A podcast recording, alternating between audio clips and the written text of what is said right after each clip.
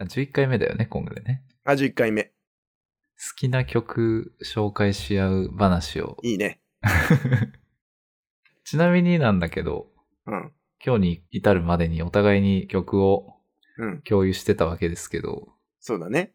普段どんぐらい曲聴くのえーっと、まあ、テレワークになってる今ですが、えー音楽が流れてないのは打ち合わせをしてる時ぐらいですかね。そんなに聴いてんのうん、なんなら、あの、聞いてるだけでいい打ち合わせだったら、あの、打ち合わせの音が、例えば30、音楽の音が70ぐらいの割れて流してますね。すげえなちなみに言い訳をしておくと、はい。これは、うん。ツタヤで CD を借りたことが一度もなく て、おう。 AirPods を買ったけど、うん。ノイズキャンセリング用の耳栓としか使ってないです。おー、お金持ちだね。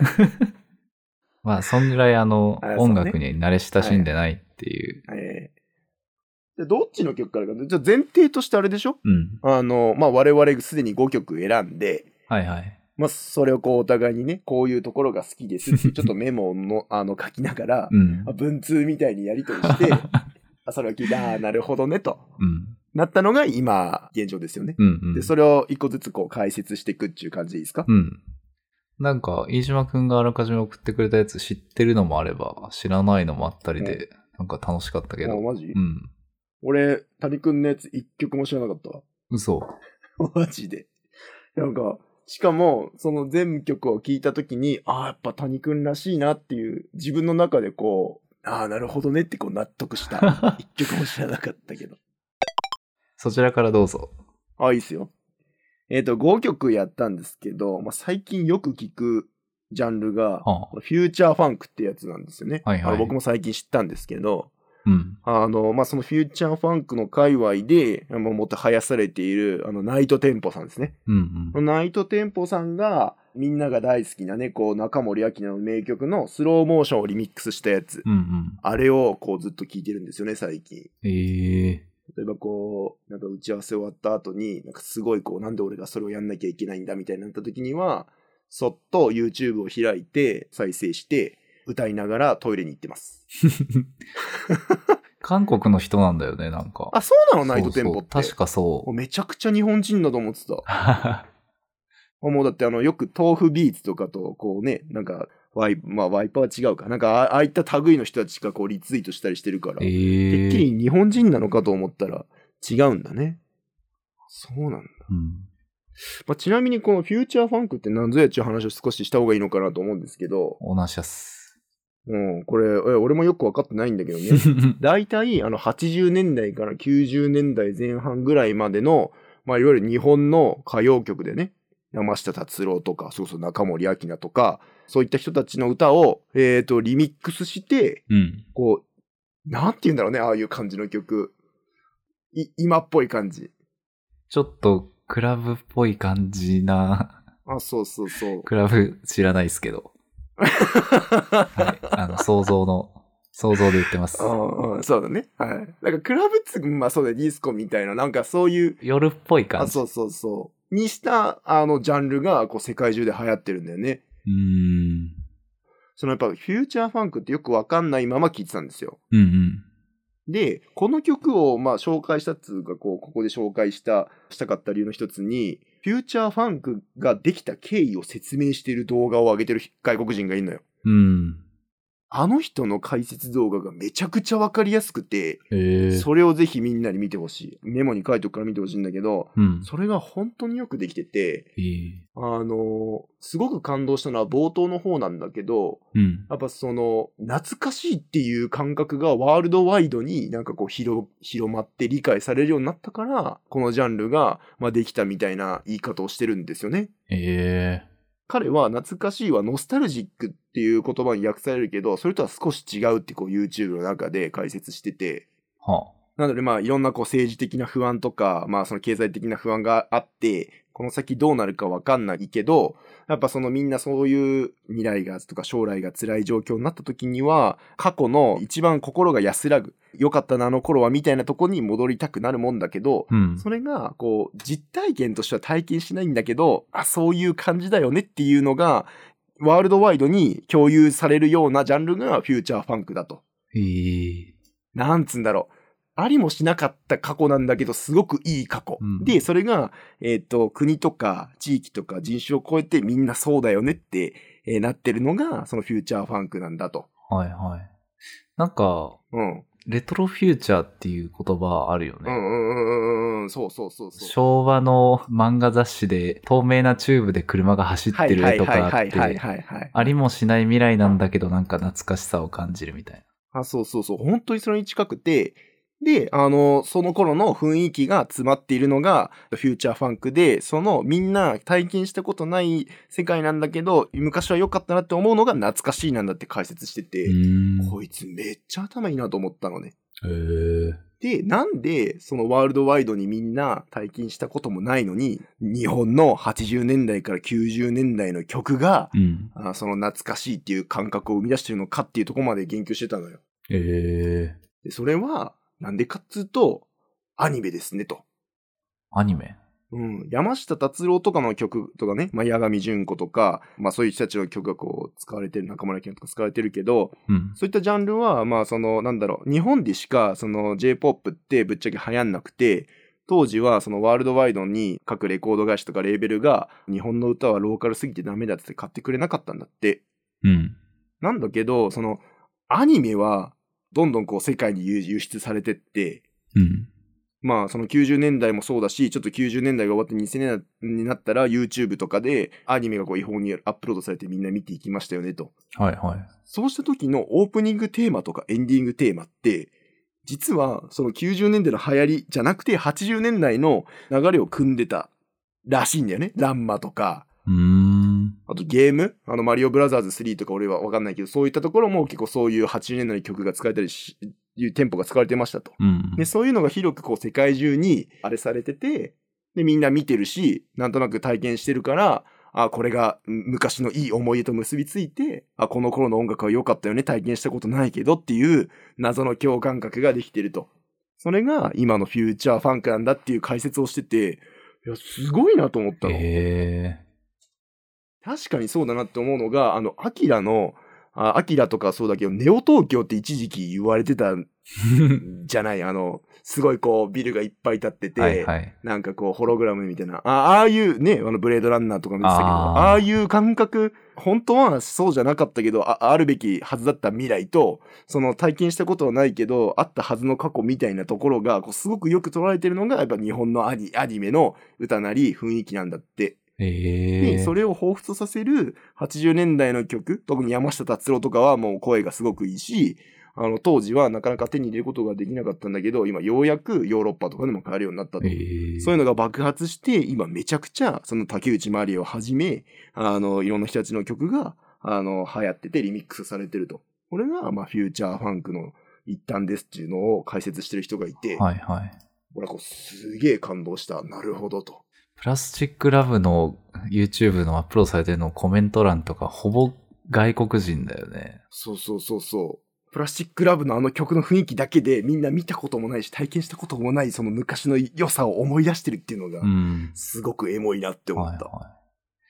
なんかそのあたりって、もともとベイパーウェーブとかうんうんうんうんうん。だじゃん。はいはいはいはい。なんかそういうのとも絡んでるんですかね。はいはい。流れはあると思うんだよね、うんきっと。ベイパーウェーブこそあり得た未来みたいな はいはいはいはいはい。懐かしさあるもんね。はいはい、そうそう。かたや一方でこう、ローファイって言われてるあの、うなんだっん。け。あの、う牛って名前のチャンネル。チルドカウ。あ、そう、あのチャンネルね。あれがクソ流行ってんのも、なんか似たようなとこがあるのかなって、うんあの、思って、こう、深く納得したっていう。アニメのとこを聞いて、うん。ローファイヒップホップじゃんと思ったんだけど、うん。会社の音楽好きの人たちと喋ってて、うん。そのローファイヒップホップの話になった時に、うん。去年か一昨年ぐらいにベイパナっていう人がそのローファイヒップホップの解説記事を書いてて、うん。なんかそれもやっぱりアニメの影響があると、サムライチャンプルーとか。ええで、なんでか、その人が言うには、うん。なんかアダルトスイムっていう、うん。なんかね、アメリカでアニメを流すチャンネルがあるらしいんだけど、うん。ケーブルテレビみたいなやつ多分そうだと思う。うキッん。ズステーション的な。はいはいはい。で、そこでサムライチャンプルが流れて、で、あれってヌジャベスああ、はいはいはいはい。がやってたりとか、はいはい。あとなんかその、アダルトスイムで流れてる深夜アニメの合間に、うん。フライングロータスが流れるらしいんですよ。へえ。そういうのもあって、うん。アニメきっかけでうん。こう広がったんじゃないかと、ああ。みたいなことを書いてて、それは長いけどすごい楽しいブログがあるので後で送ります。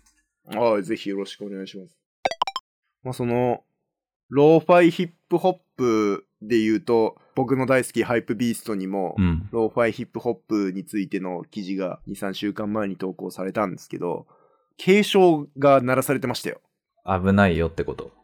安易になんかそれっぽいリミックスを作って、なんかちょっとチルな感じにして、なんかあれにして、なんか適当な曲からサンプリングしてくればすぐできちゃうだろうと。それでなんか一つのジャンルですっていうのはやめた方がいいって、ローファイヒップホップのその始めた人たち、結構有名な人たちが うんみんな言ってますよっていう記事が書いてあって、えー、なんかそれもなんか逆に面白いなと思って、うん。まあそのアニメ始まりで始まって、でも実はひはすごく広く広がってるようで、結局サンプリングの元決まってるし、みんな作れば大体一緒になっちゃうっていう、うんこの狭さがすごい面白いなと。でも、、あチルドカウは24時間回っててー、うん。ね、YouTube いつもライブしてていつも聴けるし、それでも全然飽きないから、聴く側も変わったのかなっていう、うんそのなんだろう。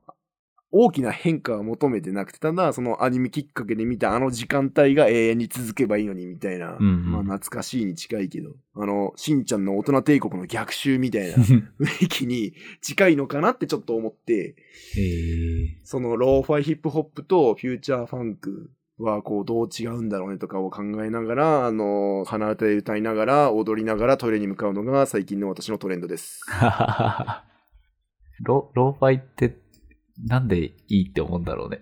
いや、なんだろうね。でも、最近思うのは別にローファイを聞く前からそうだったんだけど、なんかアンビエントな音楽とか、チルな音楽みたいなんてずっとこう Apple Music で検索してる時期があったんですよ。今もそうなんだけど。あで、あの、いろんなアーティストを知って、ああ、こういうのがいるんだとかっつって、あの、フォローしてってるような感じなんだけど、あ。うん。なんかあの、疲れちゃったんじゃない ?EDM に。あ